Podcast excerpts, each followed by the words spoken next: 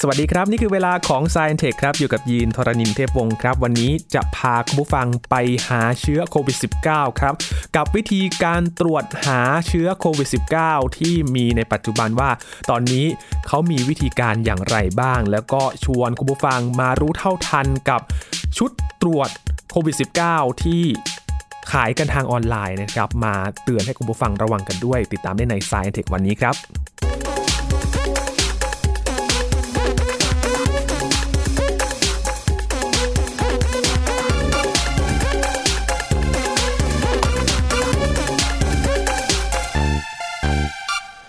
ช่วงเวลานี้ยังคงต้องเว้นระยะห่างกันอยู่นะครับ social distancing ระยะห่างทางสังคม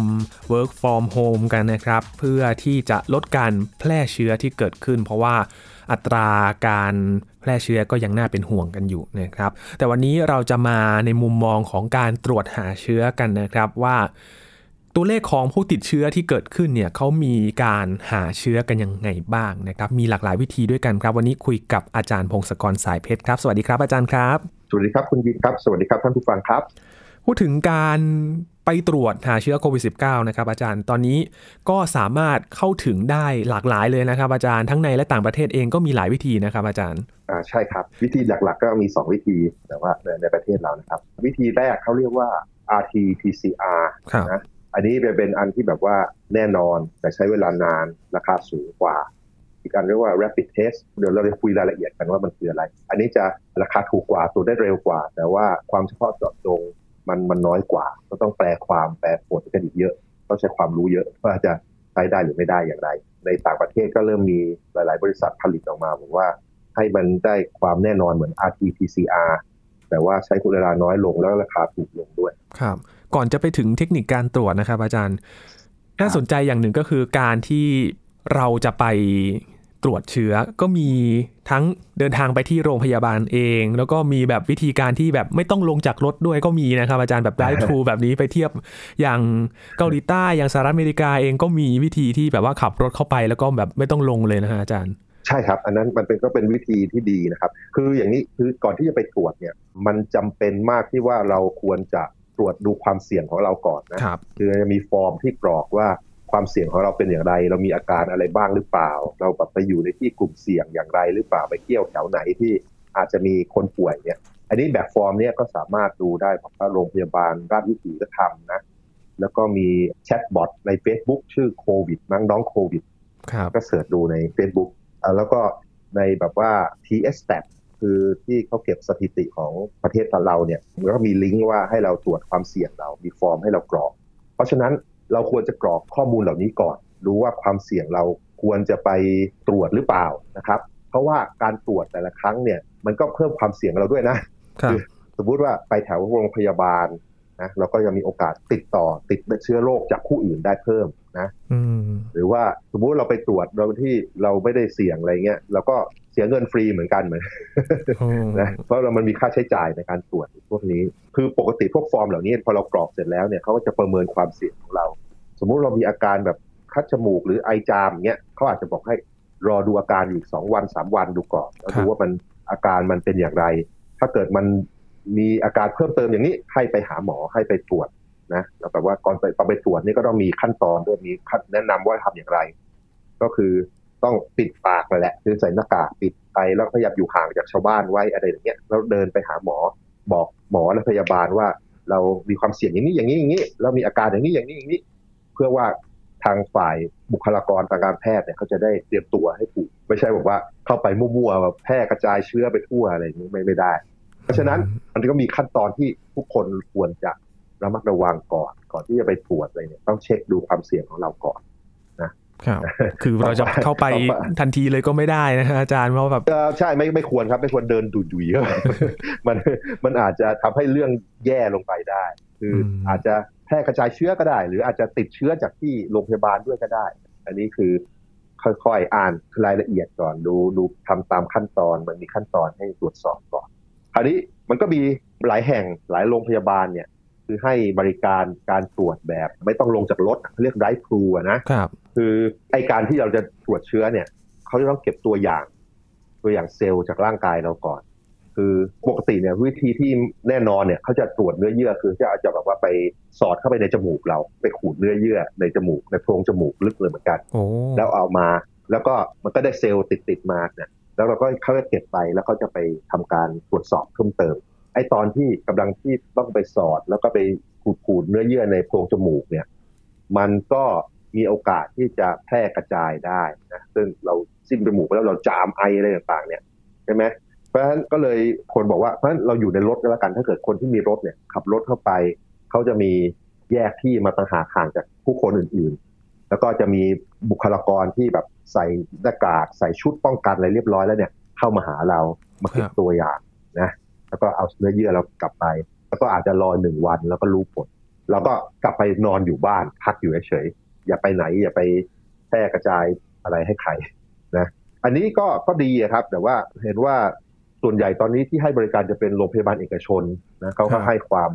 ให้ความสะดวก แต่ว่ารอบแรกด้วยราคาที่เพิ่มขึ้นมายกตัวอย่างเช่น ถ้าเกิดตรวจในโรงพยาบาลรัฐเนี่ย ค่าใช้จ่าย มันอาจจะอยู่ในหลักพันต้นๆสองพันอะไรอย่างนี้นะ แต่ว่าไอ้วัยเอกชนอาจจะห้าพันหกพันเจ็ดพันแล้วแต่ เพราะว่าเขาก็มีต้นทุนของเขาด้วยนะที่ว่าต้องสปอร์ตแล้วก็ในกรณีที่เราเป็นผู้ป่วยโควิด คือแบบว่าเข้าอาการเสี่ยงทุกอย่างแล้วตรวจแล้วพบว่าเป็นโควิดเนี่ยไอ้ค่าตรวจพวกนี้ก็ฟรีไป แต่ว่าก็ต้องดูดูสิทธิ์ให้ครบ คือถ้าไปแล้วไม่เป็นโควิดเนี่ยเราก็ต้องจ่ายค่าตรวจก็ไม่เหมาะใช่ไหมอืมเพราะฉะนั้นเลยสำคัญว่าเราต้องเช็คพวกความเสี่ยงเลยต่างๆของเราหน่อยครับคือตอนที่เราเพิ่งเริ่มมีอาการโควิด แล้วเรื่องมันแตกตื่นเนี่ยคนเข้าไปตรวจเยอะเลย โดยที่ไม่มีอาการเสี่ยง มันทำให้วัตถุดิบน้ำยาที่ต้องใช้ในการตรวจเชื้อพวกนี้มันหมดไปแป๊บหนึ่งนะแต่ตอนนี้มีมีมาแล้วมีมีมาคืนแล้ว เพราะถ้าเกิดทุกคนแตกตื่นแล้วไปใช้เนี่ยมันจะทำให้คนที่เสี่ยงแล้วต้องตรวจจริง ๆ มันอาจจะไม่มีน้ำยาตอนนั้น เพราะฉะนั้นเนื่องจากไอ้โรคเนี้ยมันเป็นโรคซึ่ง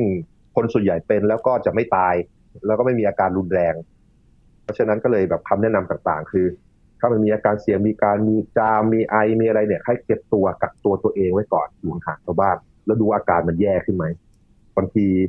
มันก็ถึงแม้ว่าจะเป็นโควิดจริงๆ มันก็หายเองได้อย่างรวดเร็วเหมือนกันครับนะสัปดาห์สองสัปดาห์ก็หายได้เหมือนกัน อันนี้ก่อนที่จะไปตรวจก็เช็คดูให้ดีก่อนนะครับครับพอพูดถึงการเก็บตัวอย่างที่จะต้องเก็บเนื้อเยื่อ แล้วก็มีน้ำยาตรวจมาแบบนี้เขาใช้ครับการตรวจยังไงครับอาจารย์ ขอพูดถึงการตรวจก่อน การตรวจที่ใช้ในประเทศเรา มันจะมีสองประเภทครับนะประเภทแรกเขาเรียกว่า RT-PCR นะ RT-PCR ประเภทที่สองเขาเรียก Rapid Test ซึ่งสองวิธีเนี่ยมันตรวจต่างกัน วิธีแรก RT-PCR เราจะตรวจสารพันธุกรรมของไวรัสเลยโดยตรงนะครับ คือถ้าเกิดมันเจอสารพันธุกรรมของไวรัสเนี่ยมันแสดงว่ามันมีไวรัสแน่นอนนะมันฟันธงได้ครับแต่ว่าไอ้วิธีอันหนึ่งคือ rapid test เนี่ยเราจะตรวจ ภูมิคุ้มกันในเลือดของเรา ว่าเราได้รับเชื้อไปแล้วไหมแล้วร่างกายเราสร้างภูมิคุ้มกันขึ้นมาหรือยังนะซึ่งวิธีที่สองมันก็เลยไม่เหมาะกับตอนที่เชื้อโรคกำลังเริ่มระบาดอืมคือเดี๋ยวจะเล่าให้ฟังว่าทำไมนะไปดูที่ RT-PCR ก่อน ซึ่งเป็นเป็นมาตรฐานที่เราใช้กันทั้งโลกตอนนี้เนี่ย มันต้องใช้น้ำยาเพราะอย่างไร เพราะว่าไอ้ขบวนการ RT-PCR เนี่ยคำว่า PCR มันเป็นขบวนการที่ว่า สมมุติว่าเรามีสารพันธุกรรมมาหนึ่งชิ้น เราจะทำการ copy มันจากหนึ่งชิ้นเป็นสองชิ้น เป็นสี่ชิ้น เป็นแปดชิ้นสิบหกสามสิบสองหกสิบสี่ร้อยยี่แปดสองร้อยหกไปเรื่อยๆเรื่อยๆจนเป็นล้านเป็นพันล้านนะทุกครั้งทุกๆรอบที่ copy มันจะคูณสองเข้าไปเรื่อยๆคูณสองเข้าไปเรื่อยๆนะเพราะฉะนั้นเวลามัน copy สารพันธุกรรมจากหนึ่งเส้นเป็นสองเส้นเป็นสี่เส้นอย่างนี้เนี่ยมันก็ต้องใช้วัตถุดิบในการมาสร้างสารพันธุกรรมใช่ไหมมันก็ มันต้องใช้กรดอะมิโนกรดอะมิโนต่างๆ เพราะฉะนั้นไอ้น้ำยาที่เขาบอกพูดน้ำยาน้ำยาอะไรต่างๆเนี่ยมันคือวัตถุดิบในการสร้างสารพันธุกรรมครับนะเขาก็ต้องเตรียมมาพอเราเอาตัวอย่างจากโพรงจมูกเนี่ยเข้ามาได้เซลล์เซลล์มาเราก็ต้องไปทำลายเซลล์บีเซลล์ทุกๆๆให้มันแตกแล้วก็สารพันธุกรรมทั้งหลาย DNA RNA ทั้งหลายเนี่ยก็กระจายอยู่ในสารละลายที่เขาเตรียมไว้ แล้วต่อไปก็ต้องใส่เอนไซม์อันหนึงขึ้นไปมันเปลี่ยน RNA เป็น DNA อันนี้โคโรนาไวรัสเนี่ยสารพันธุกรรมมันเรียกว่า RNA สารพันธุกรรมของมนุษย์เรียกว่า DNA แล้วก็เทคนิค PCR เนี่ยมัน copy DNA ได้ เพราะฉะนั้นเราต้องเปลี่ยน RNA เป็น DNA ก่อนนะคำว่า RT-PCR เนี่ยส่วน RT เนี่ยส่วน RT คือส่วนที่เปลี่ยนจาก RNA เป็น DNA แล้วส่วน PCR คือส่วนที่ทวีคูณเพิ่มจำนวน DNA ให้จำนวนเยอะมากจนสามารถตรวจสอบได้ นะเพราะฉะนั้นน้ำยาที่เราต้องใช้เนี่ยก็จะมีเอนไซม์ที่เปลี่ยน RNA เป็น DNA แล้วก็มีวัตถุดิบในการสร้าง DNA เพิ่มขึ้นจากหนึ่งเป็นล้านเท่าอย่างเงี้ยอันนี้คือส่วนที่เรียกว่าน้ำยา เพราะฉะนั้นตอนนี้เราไม่ได้ผลิตเองอ๋อก็มีโรงงานในโลกเนี่ยหลาย ๆ แห่งเหมือนกันที่ผลิตพวกนี้ครัเราบก็ต้องสั่งซื้อมานะ ซึ่งช่วงแรกตอนที่เริ่มระบาดเนี่ย เรายังมีน้อยอยู่แล้วหลาย ๆ โรงพยาบาล โรงพยาบาลรัฐเนี่ยก็ตรวจไปเยอะแล้วก็หมดเหมือนกัน ตอนนี้ไม่น่าห่วงนะครับเพราะมันมีกลับมาเป็นหลักแสนหลายแสนแล้วอะเพราะฉะนั้นมันก็ตรวจได้เยอะเต็มที่ละครับนะครับเพราะว่าช่วงอ่าแรกอันๆนี้อาจจะแบบเออมีการระบาดที่น้อย น้ำยาอาจก็จะมีตามจำนวนที่ใช่ที่สามารถใช่ผลิตได้ แต่ตอนนี้การระบาดมากขึ้นใช่ก็ต้องเพิ่มกำลังการผลิตเข้าไปอีก ใช่ใช่ครับสต็อกมากขึ้นแล้วเราก็โซรับมาซื้อมาเยอะขึ้นนะครับครับอาจารย์ครับเพราะฉะนั้นเห็นอ่าครับว่าวิธีนี้เนี่ยใช้เวลาพอสมควรเลยแล้วครับอาจารย์ ใช่ครับ ตอนที่กำลังไอ้ส่วน PCR ครับไอ้ส่วนที่แบบว่าจะเพิ่ม DNA จากหนึ่งเป็นสองเป็นสี่เป็นแปดอะไรเงี้ยมันต้องเพิ่มเป็นรอบๆ คือทุกรอบเนี่ยมันต้องแบบว่าเปลี่ยนอุณหภูมิทำให้มันร้อนร้อนนี่เพื่อให้แบบว่าส่วน DNA มันหลุดออกจากกันอะไรอย่างเงี้ยครับแล้วทำให้เย็นให้มันจับตัวกัน อันนี้คือ มันต้องทำเป็นรอบๆ ทุกๆ รอบที่แบบจะให้จำนวนเพิ่มสองเท่าเนี่ยมันก็ต้องเปลี่ยนอุณหภูมิไปร้อนไปเย็น ไปร้อนไปเย็น ไปร้อนไปเย็นอย่างเงี้ยเพราะฉะนั้นมันต้องทำหลาย ๆ รอบมากๆเนี่ยเพราะฉะนั้นส่วนนี้มันก็ใช้เวลาหลายชั่วโมงอ่าอย่างเร็วก็อาจจะสองสามชั่วโมงอะไรเงี้ยนะอย่างช้าอาจจะหกชั่วโมงแปดชั่วโมง อันนี้ขึ้นกับว่าเขาเทคนิคเขาทำอย่างไรนะอืมเอ่อเพราะฉะนั้นมันก็เลยต้องรอ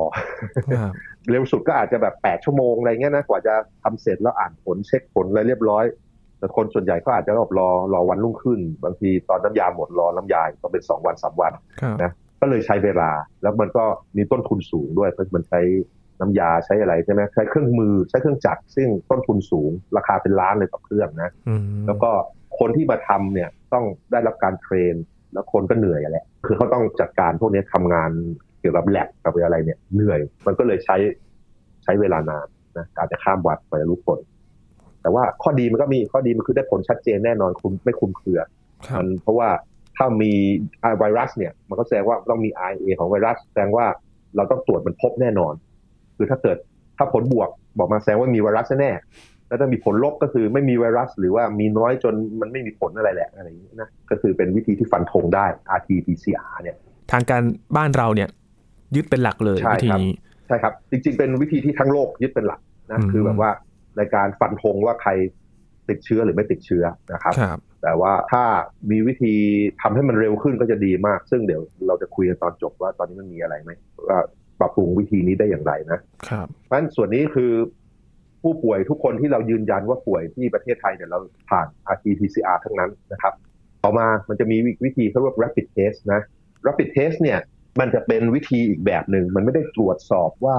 มันมีพันธุสารพันธุกรรมของไวรัสหรือเปล่า แต่มันตรวจว่าร่างกายของคนเนี่ยสร้างภูมิคุ้มกันหรือยังเออถ้าเกิดมันมีการติดเชื้อขึ้นมาแล้วร่างกายสามารถสร้างภูมิขึ้นมา เราจึงจะไปดูว่ามันมีภูมิคุ้มกันไหมนะครับทีนี้ถ้าฟังนี้ปุ๊บมันจะเริ่มมีอะไรแปลกๆใช่ไหมครับคือภูมิคุ้มกันเอ่อมันต้องรอให้มีภูมิคุ้มกัน คือเชื้อไวรัสมันต้องเข้าไปในร่างกายแล้วโอ้แล้วคนคนนั้นเนี่ยต้องสร้างภูมิคุ้มกันขึ้นมาต่อสู้กับมันแล้วครันะบ เพราะฉะนั้นไอ้ระบบภูมิคุ้มกันของร่างกายเราเนี่ยมันก็ใช้เวลาในการทำงาน คือมันต้องใช้เวลาหลายวันเหมือนกัน กว่าจะเริ่มสร้างภูมิคุ้มกันขึ้นมาที่มีปริมาณเยอะพอที่เริ่มสู้ เริ่มตรวจสอบได้ครับนะเพราะฉะนั้นไอ้วิธีเนี้ยเออมันต้องได้ไวรัสเข้าไปในร่างกายสักอย่างน้อยประมาณสักเจ็ดวันอะไรอย่างเงี้ยถึงจะเริ่มตรวจได้ใช่ไหมคราวนี้มันก็แย่หน่อยนะตรงนี้ในเชิงที่ว่า พอไวรัสเข้าไปสมมติวันที่สามอย่างเงี้ย ไวรัสมันเข้าไปแล้ววันที่สาม แล้วเรารีบไปตรวจโดยที่ยังไม่มีอาการอะไรเลยเนี่ย พอไปตรวจปุ๊บมันก็ยังไม่เจอภูมิคุ้มกันอะไรนี่ใช่ไหมมเออเราก็รู้สึกเออ เราก็ไม่เห็นเป็นไรนี่หว่า แล้วหลาย ๆ คนจะเริ่มประมาทพอวันที่สี่เริ่มไอคักคักคักคักคักก็ไม่เออมันคงไม่เป็นไรครับนะคือทั้งที่ตอนนี้กำลังเพิ่มแพร่เชื้อแล้ว เพราะฉะนั้นไอ้วิธีตรวจอันเนี้ยต้องตรวจด้วยคนที่มีความรู้มีแพทย์ มีนักเทคนิคการแพทย์ที่รู้ว่าตรวจแล้วแปลผลว่าอะไรก็ต้องดูความเสี่ยงต่างๆ รอบๆตัวเราด้วยว่าเราไปทำอะไรมา มีอาการอะไรเพิ่มเติมหรือเปล่าอะไรอย่างเงี้ยนะเพราะฉะนั้นข้อดีมันก็คือมันง่ายและเร็วและถูกนะครับอืมแต่ข้อเสียมันคือถ้าเกิดมันแปลผลยากนะ อย่างแรกก็จะตรวจสอบอย่างเรียกตรวจตตรวจได้หลังจากติดเชื้อมาสักเจ็ดวันแล้วอะซึ่งคนส่วนใหญ่ก็ยังมีอาการนั่นแหละคือมันก็ไม่ค่อยมีประโยชน์ในการคัดกรองเท่าไหร่นะครับแล้วก็ถ้าตรวจด้วยวิธีนี้ตอนตั้งแต่เร็วเกินไปคือตั้งแต่ติดเชื้อแรกๆเนี่ยแปลผลยาก คือมันอาจจะมีเชื้อแต่ว่า ภูมิคุ้มกันยังน้อยอยู่ก็ได้ หรือไม่มีเชื้อก็ได้นะหรือถ้าเกิดตรวจแล้วแบบว่าเจอภูมิคุ้มกันปุ๊บเราก็ต้องไป confirm ต้องไปส่งตรวจด้วย RT-PCR อีกทีเหมือนกันนะถ้าเป็นผลเป็นเป็นลบก็ยังแยกไม่ออกว่า เชื้อนะแต่ยังไม่มีภูมิคุ้มกันหรือไม่ติด มันก็ต้องเฝ้าดูอาการรอต่อไปอยู่ดีนะนะมันมันมันแปลผลยากอย่างนี้แหละนะครับคือถ้าเกิดมันได้ผลลบแล้ว คนก็อาจชะล่าใจอีกแบบว่า ก็ต้องมาตรวจนี่ก็ต้องระวัดระวังตัวต่อไปสักสี่วันในอยู่ดีอะไรนะให้ชัวร์เพราะฉะนั้นการเข้าไปตรวจมันก็ต้องค่อนข้างจะรัดกุมพอสมควรเลยถ้าเป็นวิธีแบบนี้ ใช่ครับใช่ความจริงการตรวจทั้งสองประเภทต้องรัดกลุ่มนะในเชิงที่ว่า มันต้องดูกรอกแบบฟอร์มดูความเสี่ยงก่อนแล้วค่อย ๆ ไป ถ้ามันเสี่ยงถึงจะแบบระมัดระวังตัวแบบใส่หน้ากากใส่อะไรอย่างยุ่งกับชาวบ้านไปบอกหมอบอกบุคลากรให้เรียบร้อย แล้วถึงตรวจนะครับ ครับ เออ เนี่ยมันระวังคือ อันนี้มันก็เลยโยงไปถึงอีกเรื่องหนึ่งไงไอ้เรื่องที่ว่ามันมีคนขายชุดตรวจเต็มไปหมดเลยในอินเทอร์เน็ตยินเห็นนะครับอยู่ในหน้าแบบโซเชียลมีเดียเต็มเลย ใช่ อันนี้คือ อันนี้คือแบบ rapid test นะ คือเขาบอกว่ามันก็มีรูปมีวิดีโอ บอกว่าเนี่ยเอานิ้วเอาเข็มไปจิ้มเลือดให้เลือดจากปลายนิ้วเราหยดไปแล้วก็ไปตรวจเนี่ยคือในทางทฤษฎีมันก็ทำอย่างนั้นได้แหละ แต่ว่าข้อที่ไม่ควรทำอย่างยิ่งเพราะว่าคนส่วนใหญ่ไม่มีความรู้ไง เราไม่มีความรู้ละเอียดมันเหมือนแพทย์หรือว่านักเทคนิคการแพทย์พอตรวจเสร็จเราก็ดูสีใช่ไหมแล้วเราก็อ่านว่าเออ เป็นหรือไม่เป็น ซึ่งจริงมันไม่ได้แปลว่าเป็นหรือไม่เป็นนะมันแค่แปลว่า พบหรือไม่พบภูมิคุ้มกัน ใช่ไหมซึ่งอย่างที่กล่าวไปแล้วคือ ไอ้ผลเนี่ยมันมันต้องไปนั่งแปลผลอีกเยอะเลยอะต้องใช้ความรู้แปลผลเยอะคนทั่วไปอย่างพวกเราไม่รู้หรอกนะ แล้วก็นอกจากนี้เวลาไอ้ เจาะเลือดเจาะอะไรสมมุติเรามีเชื้อไวรัสเนี่ยเลือดมันสามารถไปปนเปื้อนแล้วก็แพร่เชื้ออื่นได้นะเช่น HIV ตับอักเสบอะไรต่างๆเนี่ยนะคือวิธีที่จะเก็บเลือดเก็บตัวอย่างพวกนี้มันต้องเก็บในที่ที่ระมัดระวังดีกว่าคนมีความรู้เก็บไม่งั้นมันจะปนเปื้อนได้แล้วมันแพร่กระจายเชื้อได้อีก เพราะฉะนั้นอย่างแรกเนี่ยถ้าเห็นของที่ขายพวกนี้ให้ให้ตรวจสอบเองที่บ้านอย่างเงี้ย อย่าอย่าไปยุ่งกับมันครับนะข้อแรกคือสมมุติว่าของมันดีมันตรวจได้จริง ๆ แล้วก็แปลผลไม่เป็นอีก แล้วก็เสี่ยงที่จะแพร่กระจายเชื้อโรคให้ชาวบ้านอีก ถ้าเกิดมันเลวร้ายไปกว่านั้น คือไอชุดที่มาตรวจเนี่ยมันไม่มีคุณภาพเลยด้วยซ้ำนะคือมันไม่ได้ผ่านการตรวจสอบว่ามันทำงานได้จริงหรือเปล่า คือมันมีข่าวด้วยซ้ำว่าไปขายที่มันมีประเทศสเปนที่มีปัญหามากกว่าเราเยอะเนี่ยเขาไปสั่งชุดตรวจประเภทเนี้ยมาเยอะแยะเลยจากเมืองจีน แล้วก็ไปซื้อจากบริษัทซึ่งไม่ได้ผ่านผ่านการ ให้ใบรับรองโดยรัฐบาลจีนนะครับซื้อมาปุ๊บพอล็อตแรกมาสามหมื่นอันมาตรวจสอบเช็คดูว่ามันใช้ได้ผลเปล่าปรากฏว่ามันได้ผลแค่ประมาณสามสิบเปอร์เซ็นต์แล้วตีกลับใช่ไหมคือ ของพวกนี้บางทีมันไม่มีมาตรฐานด้วยมันมันหลอกเราดังนั้นก็คือถ้าเกิดเห็นอย่างเงี้ยอย่าไปยุ่งกับมันนะครับ คืออย่างแรกพวกเราเนี่ยอยู่ห่างๆกันนะคือสิ่งที่เราทำได้ดีที่สุดตอนนี้คืออะไร อยู่ห่างกันห่างกัน อยู่ห่างกันนะล้างมือบ่อยๆ ล้างมือนี่แบบเหมือนอาวุธวิเศษเลยนะ คือ ถ้ามีไวรัสประเภทนี้อยู่แถวตัวเราเวลาเราล้างมือล้างอะไรเราทำลายมันเลยเราใช้สบู่ละลายมันเลยนะมันละลายตัวไวรัสด้วยสบู่เลยนะเพราะฉะนั้นล้างมือบ่อยๆ ไม่แชร์ช้อนกลางกับชาวบ้านใช่ไหมคือถ้าไปจับของร่วมกับชาวบ้านเนี่ยก็ล้างมือมาก่อน แล้วก็อะไรล่ะอาหารก็ปรุงสุกอะไรต่างๆเนี่ยนะให้มันมีความร้อนผ่านใส่หน้ากาก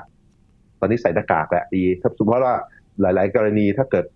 เรามีเชื้ออยู่แล้ว แล้วเราไม่รู้ตัวเพราะคนส่วนใหญ่จะไม่มีอาการอะไรมากมายอาจจะมีอาการเหมือนหวัดจามจามไอไอแล้วหายไปเอง อันนี้คือใส่หน้ากากไว้มันก็จะไม่แพร่นะอันนี้เป็นการเป็นรับผิดชอบต่อคนรอบข้างด้วยนะครับครับเพราะฉะนั้นการตรวจก็ต้องผ่าน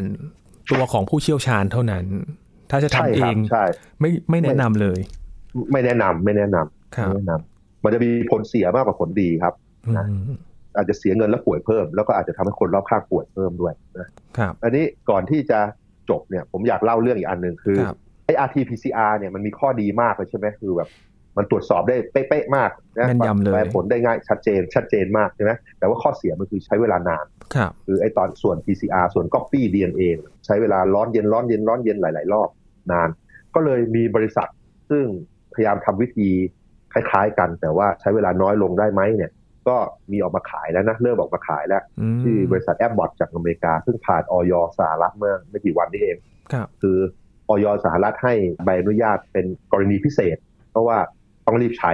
นะอืมปรากฏว่าไอ้ส่วนที่ตอน Copy DNA เขาอะเขาสามารถเปลี่ยนวิธีได้ ตอน Copy ปกติจะใช้อุณหภูมิสูงกว่าอุณหภูมิต่ำเป็นรอบๆรอบๆหลาย ๆ รอบ ปรากฏว่าเขาสามารถหาเอนไซม์เอนไซม์ก็เป็นโปรตีนซึ่งแบบ เป็นเครื่องจักรพิเศษอันนึงเนี่ย ปรากฏว่ามันทำหน้าที่ Copy DNA ให้ได้อย่างรวดเร็ว โดยไม่ต้องเปลี่ยนอุณหภูมิเป็นหลาย ๆ รอบ เพราะฉะนั้นขบวนการของเขาเนี่ยมันสามารถย่นเวลาจากหลาย ๆ ชั่วโมง หรืออาจจะไม่ถึงชั่วโมงได้แล้วอืมแล้วก็ปริมาณวัตถุดิบที่ต้องใช้ก็ราคาถูกลงไปอีกครับแล้วก็มันจะเป็นอุปกรณ์ที่แบบว่าเป็นตั้งโต๊ะอุปกรณ์ตั้งโต๊ะ ซึ่งเราใส่ตัวอย่างเข้าไปเลย แล้วมันอุปกรณ์มันก็ทำงานให้ปุ๊บปุ๊บปุ๊บปุ๊บปุ๊บปุ๊บไปแบบว่าอัตโนมัติ คนก็ไม่ต้องเหนื่อยมากใช้คนน้อยลงในการปฏิบัติงานกับอุปกรณ์แบบนี้ เพราะฉะนั้นมันน่าจะตรวจได้ปริมาณเยอะมากขึ้นอีกเยอะนะแล้วราคาถูกลงด้วย